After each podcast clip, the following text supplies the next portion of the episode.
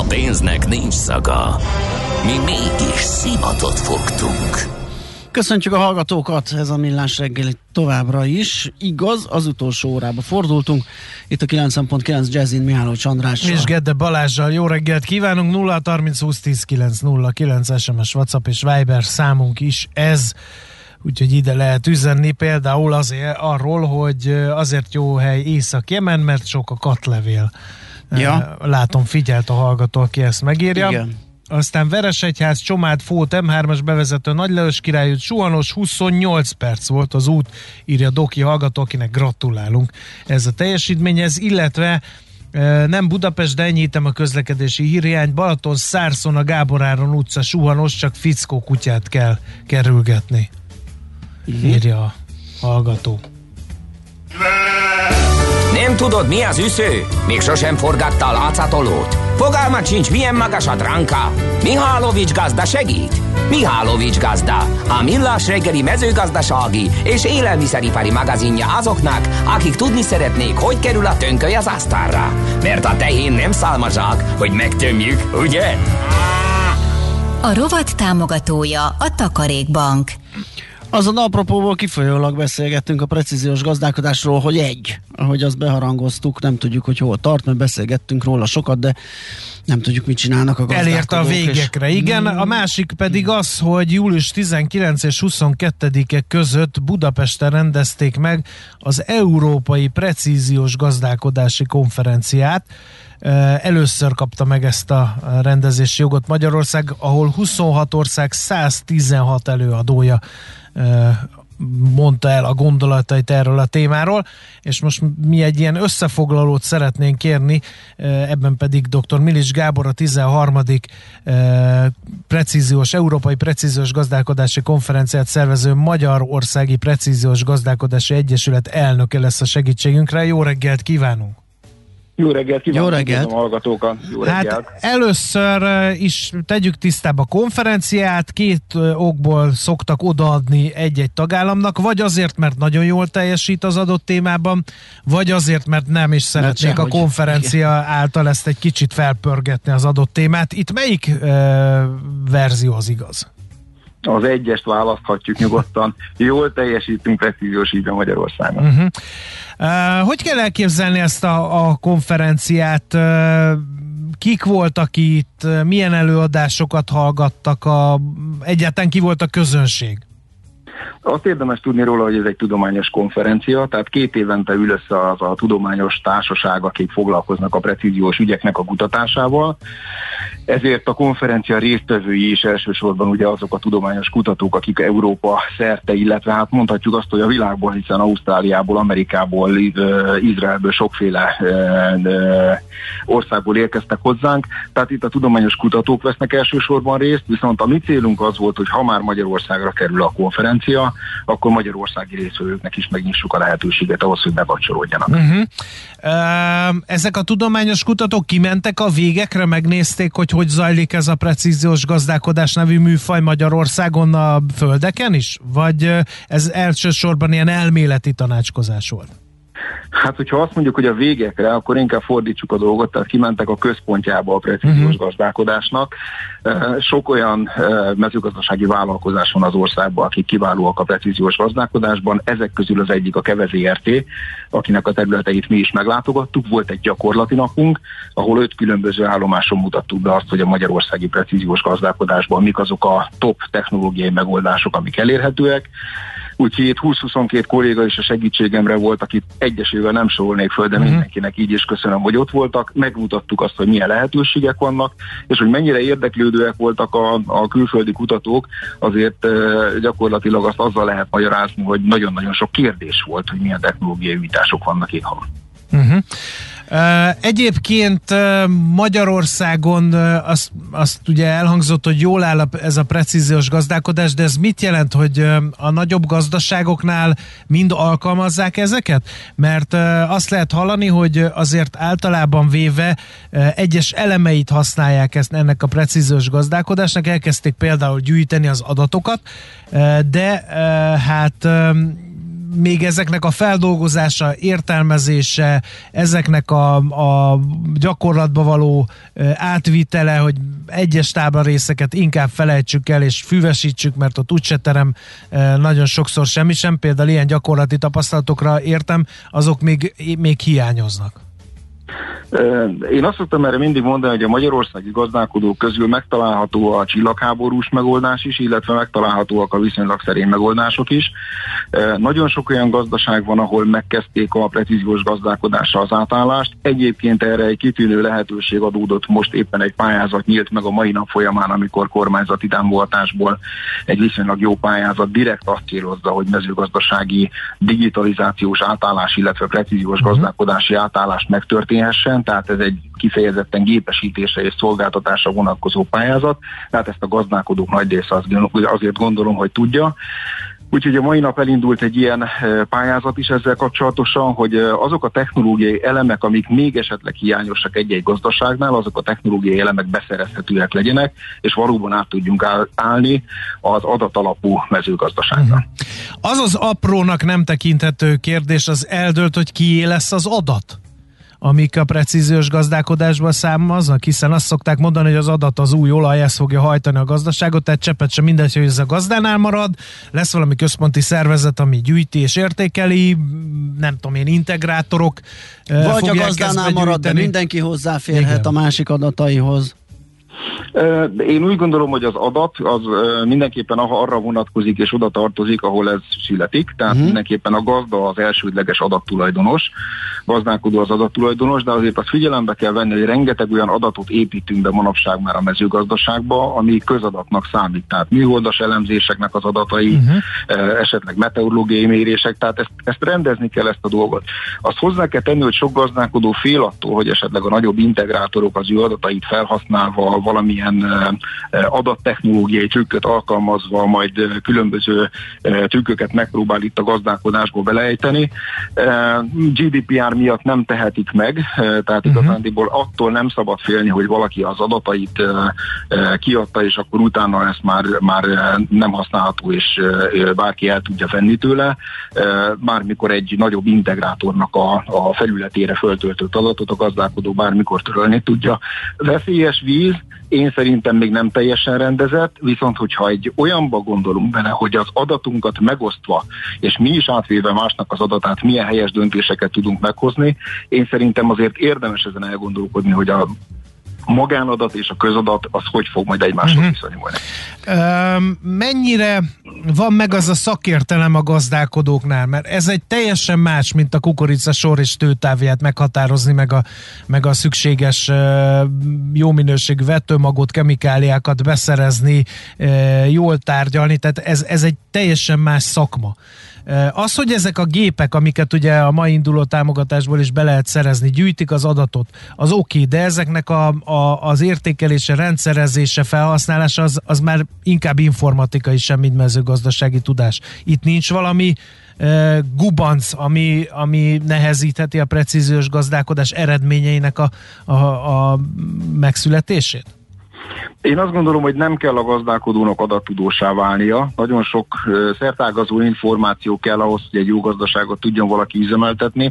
Nem kell még egy egy ilyen terhet mindenkinek a nyakába vennie. Kialakulóban van egyébként egy, egy agrárdigitalizációs szakembergárda, egy agrárdigitalizációhoz értő szakmérnök társaság, eh, akik direkt ezzel foglalkoznak, hogy az adattudományt egy picit hogy lehet a gazdálkodásba beépíteni. Tehát ez nem feltétlen gazdálkodói feladat. Egyébként erre nagyon sok kisebb-nagyobb szolgáltató van az országban, akik értenek az adathoz, akik tudják, hogy ezt hogy uh-huh. kell mhm. felhasználni, hogy kell elemezni, és hogy lehet belőle információt csiholni amiből egyébként majd egy döntéshozatali előkészítési folyamat lehet, és majd a döntést a gazdálkodó meghozza, de neki nem kell a teljes folyamatban részt venni. Azt is lehet hallani, hogy, a, hogy a világon mindenhol, Európában is, Magyarországon is előregedőben van az agrárvállalkozóknak a köre. Ez jelent gondot a precíziós gazdálkodás terjedése kapcsán, hiszen itt azért nagyon komoly és nagyon high-tech dolgokkal kell megbarátkozni. Egy izgalmas példával hagy válaszoljak erre. Ugye itt a konferencia keretében három kitűnő szakembernek is a Magyarország digitalizációjáért című díjat sikerült átadnunk, uh-huh. és az egyik, hagyj említsem név szerint is Farkas László úr, aki ugye viszonylag ismert a precíziós gazdálkodásban, ő neki az volt a záró gondolata, hogy a időseket azért nem kell itt teljesen kizárni a dologból. Az egyik legkitűnőbb precíziós gazdálkodó, bőven túl a 60-on, tehát azért a generációváltás nem feltétlenül kell, hogy ilyen szinten történjen meg, ez inkább fejben kell eldőjön, mint a mérkőzés, tehát hogyha az idősebb generáció is hajlandó nyitott ö, ö, kapukon keresztül átmenni az agrárdigitalizációban, akkor azért ott is meg lehet a megoldás. Persze a fiatalok fogékonyabbak azért uh-huh. adat, uh-huh. az adathasználatra. Egyébként magának a precíziós gazdálkodásnak az előnyeit azt Igen, azt pont így el... erre tartogattam a, ezt a kérdést én is, hogy a gazdálkodónak előny ez, illetve hogy én, mint fogyasztó, mikor fogom azt észrevenni, és min, amikor vásárolok, vagy, vagy fogyasztok, hogy ez, ez már elterjedt, és ez segíti a gazdálkodást. Hát a gazdálkodónak mindenképpen olyan szinten előny, hogy inputanyag megtakarítást érhető el, illetve bevétel növekedik emiatt. Egy környezetkímélő megoldást tudunk, tehát nincsenek uh, nincsenek túltrágyázások, nincsenek túlzott növényvédelmi megoldások, csak a kötelező elemeket kell ilyenkor bevinni, uh-huh. tehát mindenképpen egy hatékonyabb megoldás lesz. Tehát a gazdálkodó szempontjából ez jobban látszik. A felhasználó szempontjából viszont én szerintem egy olyan előnye mindenképpen megvan, hogy van egy olyan tudatunk, hogy ez tényleg környezetkímélő módon, fenntartható módon született meg ez a termény egyrésztről, másrésztről pedig már afelé is fordulunk, hogy nem kizárólag a mennyiségre törekszik a precíziós gazdálkodási szemlélet, hanem inkább a minőség felé kezdünk elmenni, tehát arra nagyon odafigyelünk, hogy minden minőségi élelmiszer alapanyagot termeljünk. Uh-huh. Uh, egyéb iránt ez az egész precíziós gazdálkodás, ez, ez csak bizonyos növényfajokra nál használható, vagy ez előbb-utóbb az egész ágazatban az állattenyésztésig bezárólag elterjedhet? Tehát, hogy összeállhat ez egy egységes rendszerré? De ez már most így működik, uh-huh. tehát a precíziós gazdálkodás ugye mind a kertészetben, mind a szántóföldi növénytermesztésben, szántóföldi zöldségtermesztésben, mind az állattenyésztésben megtalálható. Normál esetben ugye ez egy komplex rendszerként működik, és egy adatbázis, adathalmazként működik, de én azt gondolom, hogy itt már nem szabad különbségeket tenni, tehát ez, ez egy teljesen komplex megoldás, a szemléletet kell egyszer átcserélni, és akkor utána ez működőképes ez a technológia. Uh-huh. Jó, hát örömmel hallottuk ezt a beszámolót, nagyon szépen köszönjük, kicsit ismeretterjesztő is volt ez, nem csak beszámoló, úgyhogy sok sikert a további uh, ige hirdetéshez, hogy ezt a rossz szót használjam, tehát a precíziós gazdálkodás elterjedéséhez, mert ez egy klassz dolognak tűnik így laikusként, vagy fél laikusként is. Köszönjük szépen, várjuk a további érdeklődéseket. Köszönjük, Köszönjük minden jót! Szép napot! Minden jót viszont hallásra! Dr. Milics Gáborral a 13. Európai Precíziós Gazdálkodási Konferenciát szervező Magyarországi Precíziós Gazdálkodási Egyesület elnökével váltottunk néhány szót. Mihálovics gazda most felpattant egy kultivátorra, utána néz a kocaforgónak, de a jövő héten megint segít tapintással meghatározni, hány mikron a gyapjú. Hoci a pipát meg a bőrcsizmát. Most már aztán gazdálkodjunk a rézangyalát. A rovat támogatója a Takarékbank. És ismét eljött a hírek ideje. Van-e esetleg olyan üzenet, amit megosztunk a hallgatókkal? Egy közlekedési bibire hívnám Na. fel a figyelmet. A Rákóczi hídon Budára, a Pesti híd főután a külső sávban egy műszaki hibás jármű vesztegel, emiatt araszol a kocsisor a Kőbányai úttól kezdve. Köszönjük. Taribolya hírei után jövünk vissza, folytatjuk a millás reggelit. Megnézzük, hogy hogyan nyitottak a tőzsdék. Műsorunkban termék megjelenítést hallhattak. Tőzsdei és pénzügyi hírek a 90.9 jazz az Equilor befektetési ZRT szakértőjétől. Equilor, 30 éve a befektetések szakértője. Török Lajos vezető elemző van itt velünk, szia, jó reggelt! Szervusz, jó reggelt! Na hát egy jó pénteki európai és amerikai zárás és egy pocsék ázsiai hétfői nyitást nem tudtunk összerakni, mi lesz az eredője itt eh, Európában, úgyhogy mondd el nekünk kérlek. Pirosban nyitott Európa és a Budapesti értéktős, de is úgyhogy piros lett az eredője, mondjuk azért Ázsiában óriási esések vannak, a hangseng majdnem 5%-os mínuszban. Ugye ott, Még olyan 2 hát hétnél tartottunk. Igen, ugye a kínai kommunista pártot ugye belepiszkált a e, dolgokba, és ezért ez elég el tudja rontani a hangulatot. Igen. Ugye az történt, hogy a e, oktatási cégeket akarja megregulázni elég brutálisan. Aha. Úgyhogy ennek ez lesz az eredménye, és persze mindenképp itt aggódik, hogy most az oktatási cégekben mi lehet a következő szektor, ezért ez Aha. nagyon el tudja venni a Jó, hogy elmondod, mert reggel megtaláltuk a nyomait, hogy valamilyen szabályozói kérdés miatt megy a para, de sajnos hogy az adás alatt nem volt időnk tovább kutakodni, úgyhogy akkor ezek szerint ezek a konkrét igen, okok. Ez, uh-huh. Igen, igen, igen. Hát gyakorlatilag egy 100 milliárd dolláros piac egyébként, ez Kínában ugye tudjuk, hogy ott a tudásnak mekkora értéke van és mekkora erőforrás fektetnek, és most gyakorlatilag azt mondták, hogy csak non-profitként működhetnek ezek a cégek, ugye három már a tőzsdén is van, és eddig profit orientált cégek voltak, úgyhogy ezért ez mindenképpen... A szép történet lehet ott a igen. részvényesek, mikor ezt meghallották, hogy az addig profit orientált cég, csak innentől non-profit, tehát nekik nem sok fog jutni ebből. Ez kemény. Igen. Igen, úgyhogy ezzel rontott az európai hangadat, és ha megnézzük egyébként Budapestet, kezdjünk innen, akkor 47.093 ponton kereskedik a Bux Index, ez 0,8%-os csökkenés. A forgalom nem túl magas, 681 millió forint, de ennek a forgalomnak is a jelentős részét az OTP adja 416 forint, millió forintos forgalmával, 15.680 forinton 1,2%-os mínuszban kereskedik egyébként az OTP.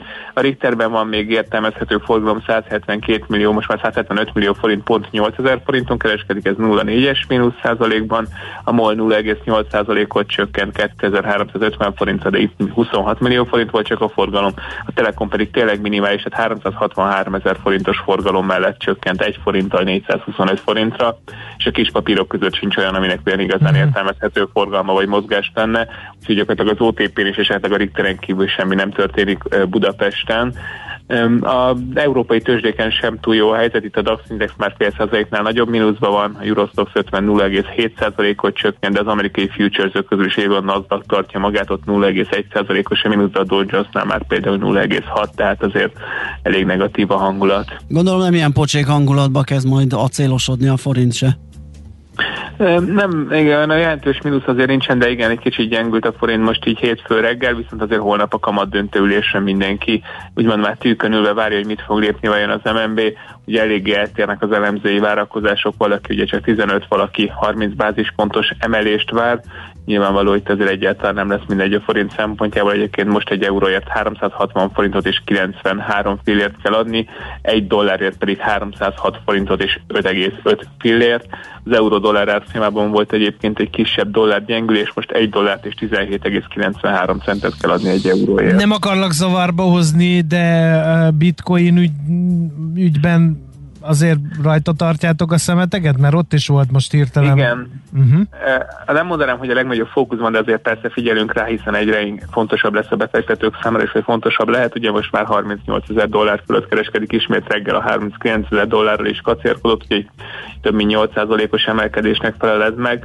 Ugye arról van szó, hogy a Tesla bejelentette, tehát most Elon Musk bejelentett, hogy a Tesla ismét el fogja fogadni a bitcoint, mert szerintem most már egy Most már, már megoldották, már nem környezetszennyező a bitcoin Igen, bányászat. mert az 50%-a a bányászatnak most már megújuló energiaforrásokból volt, ez volt a... Az, az ez így pikpak, néhány hónapon belül ez kiderült, hogy ah.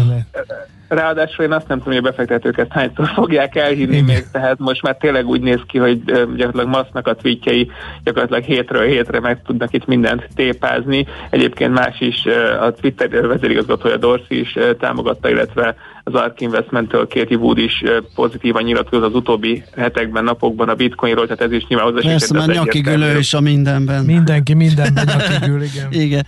Jó van, köszönjük szépen, jó munkát, jó kereskedés, szép napot! Köszönöm szépen nektek is. Hello!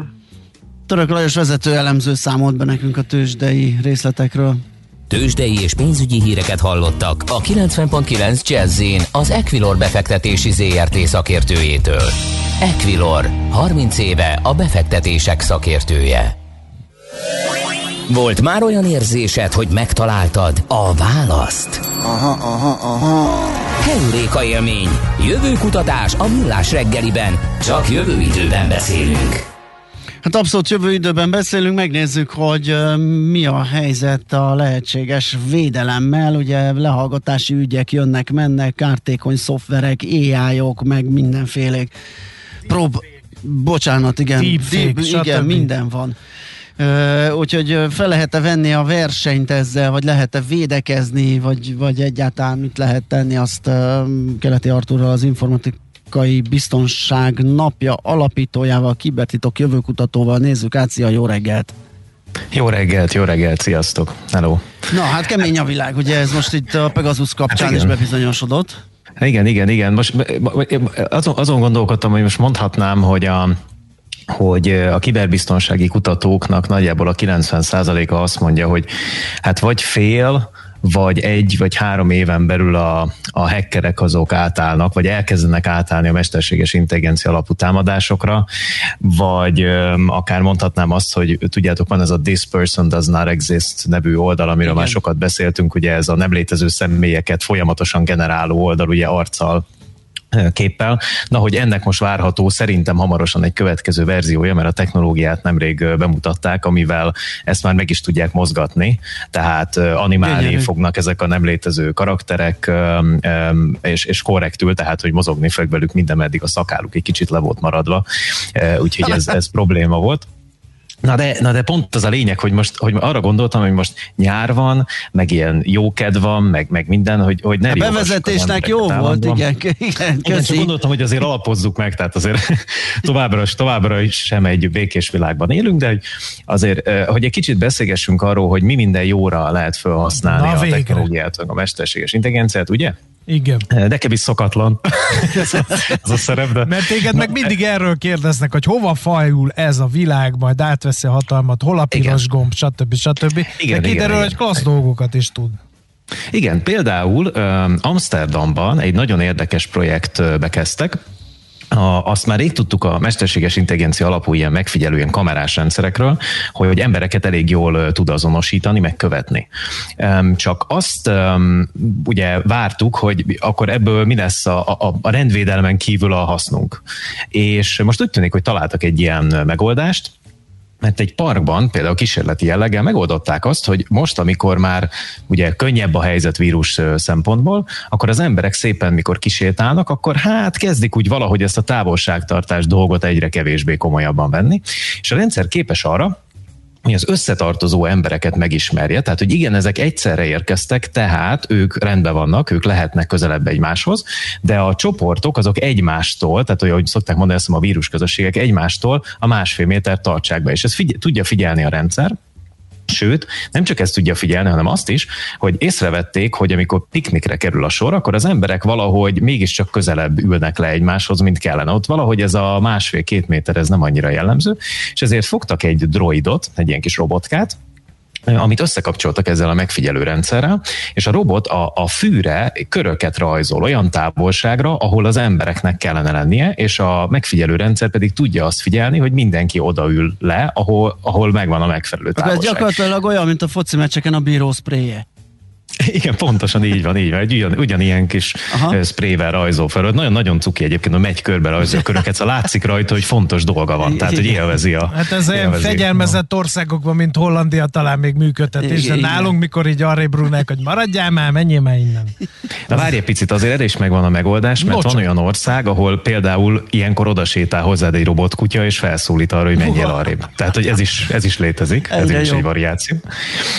Na, aztán van egy másik érdekes történetem, ami szintén a, a nyáron történt, egy, egy srác Németországban kitalálta azt, hogy tudjátok, vannak ezek a, ezek a kis ertegek, ezek a kis kütyük, amik nemrég jelentek meg, és ezekkel lehet azt az a nyomkövető figyelni, igen, nyomkövetni, hogy uh-huh. valamilyen tárgyad eltűnt-e, uh-huh. vagy ilyesmi. És azt próbálta ki, hogy rárakta különböző tárgyakra, nyilván erre való. Volt egy kis probléma, mert elég sok ideig tartotta, még végül sikerült ellopatnia például a bicikliét, meg ilyesmi, mert kinhagyta, és hát nem nagyon akarták elvinni, így kb. egy hétig, de egy idő után egyszer csak valaki elvitte, és sikerült megtalálni őket. De nem, nem ez a lényeg, hanem az, hogy hogy miután lát, lát, látszódik, hogy ez a technológia működik. Ugye azoknak a hallgatónak, akik nem tudják, itt az a lényeg, hogy ezek a, ezek a kis kütyük, ezek szólnak a körülöttük lévő, nem a gazdájához tartozó mobileszközöknek, hogy legyen olyan kedves, bácsi, kérem, értesítse a gazdámat, hogy én el vagyok veszve. És ezt a ezt a megoldást, ezt annyira sikeresen lehet használni, hogy képzeljétek el, az illető feladott postán ilyen kis ertegeket, és figyelte, hogy mi történik. És marha érdekes volt, mert annyira pontosan lehetett követni ezeknek az eszközöknek a mozgását, ahogy elmentek ugye a, a postai kicserélő központba, uh-huh. aztán utána végül feltették egy repülőre, még képzeljétek el, még a repülő is lehetett látni, hogy éppen hol jár. De miért?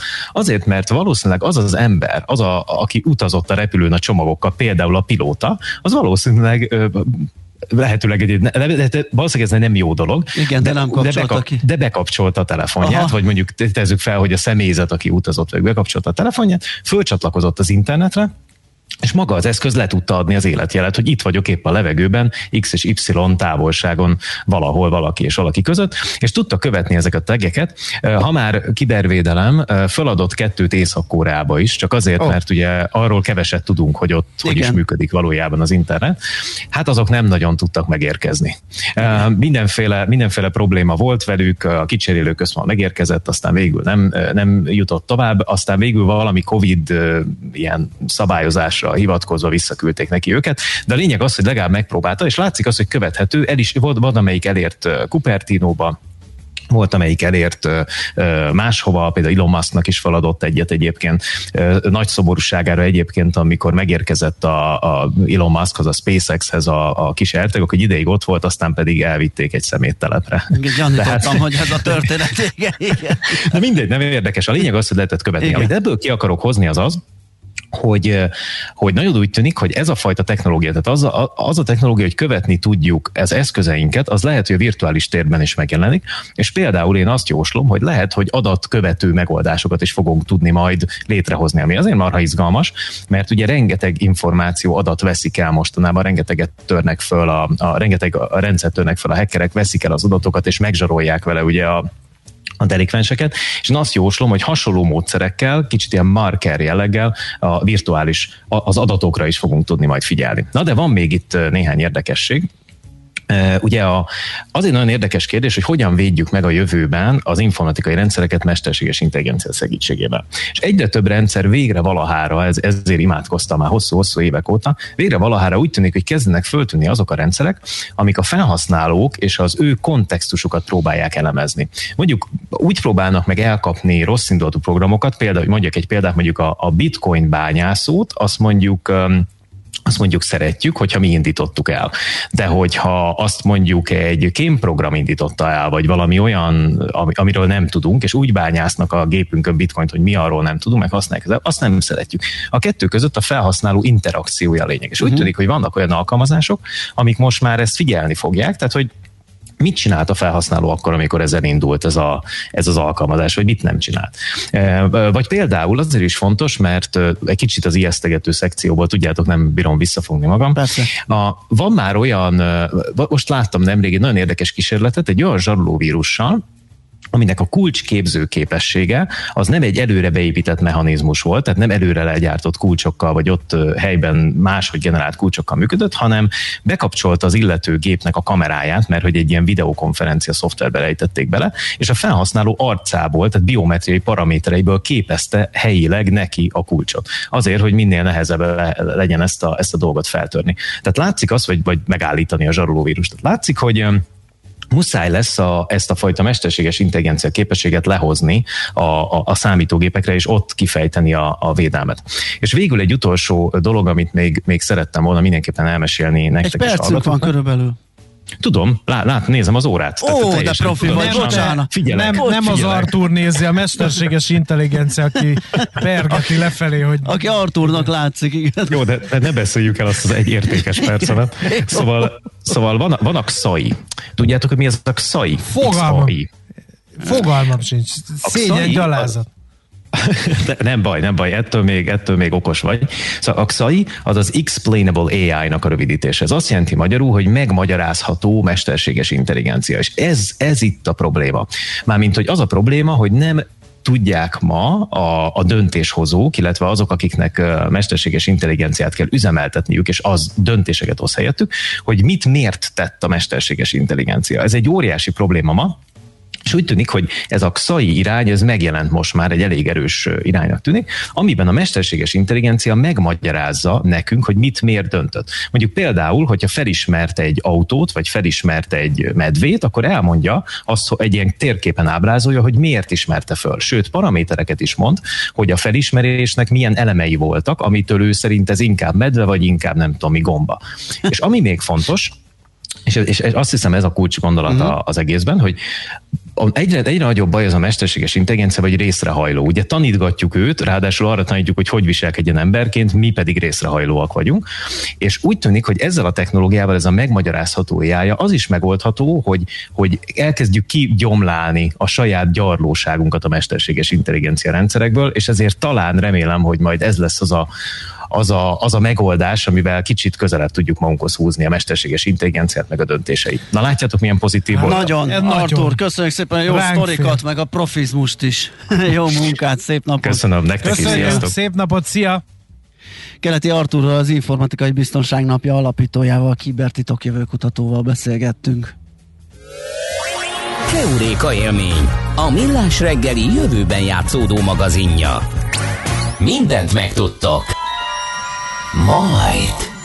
Hát nem maradt egy perc időnk a, annyi, annyi maradt, hogy a Csunari Csunarival kapcsolatban a két polarizált véleményt megfogalmazzuk. Gyerekek, ezt a zenét inkább otthon a négy fal között, írja A hallgató, B hallgató pedig a Csunari Csunari mindig mosolygás és mindig Fehér Zoli. Szép Igen, napot. Abszolút. Úgyhogy jó helyen volt az a csunari csunari, mert ha egyik szígy, a másik meg hózsanláz, jó, akkor az pont átlag. jó. Igen. Igen. Köszönjük a mai figyelmet. Igen, holnap, holnap reggel mi. megint jövünk Gede kollégával, tartsatok akkor is velünk, addig maradjatok a Jazzy Rádióval. Ha tehetitek, szép napot mindenkinek, termeljük azt a GDP-t, hogy legyen a Gedével nyugdíjunk. Sziasztok! Így van, sziasztok! Már a véget ért ugyan a műszak, a szolgálat azonban mindig tart, mert minden lében négy kanál. Holnap reggel újra megtöltjük a kávés bögréket, beleharapunk a fánkba és kinyitjuk az aktákat. Addig is, keressetek minket az arcaktákban, a közösségi oldalunkon. A mai adás podcastjét pedig holnapunkon. Millás reggeli, a 90.9 Jazzy Rádió gazdasági mapetsója. Ha csak egy műsorra van időd idén, tégy róla, hogy ez legyen az. Csak egy dolog lenne még. Műsorunkban termék megjelenítést hallhattak.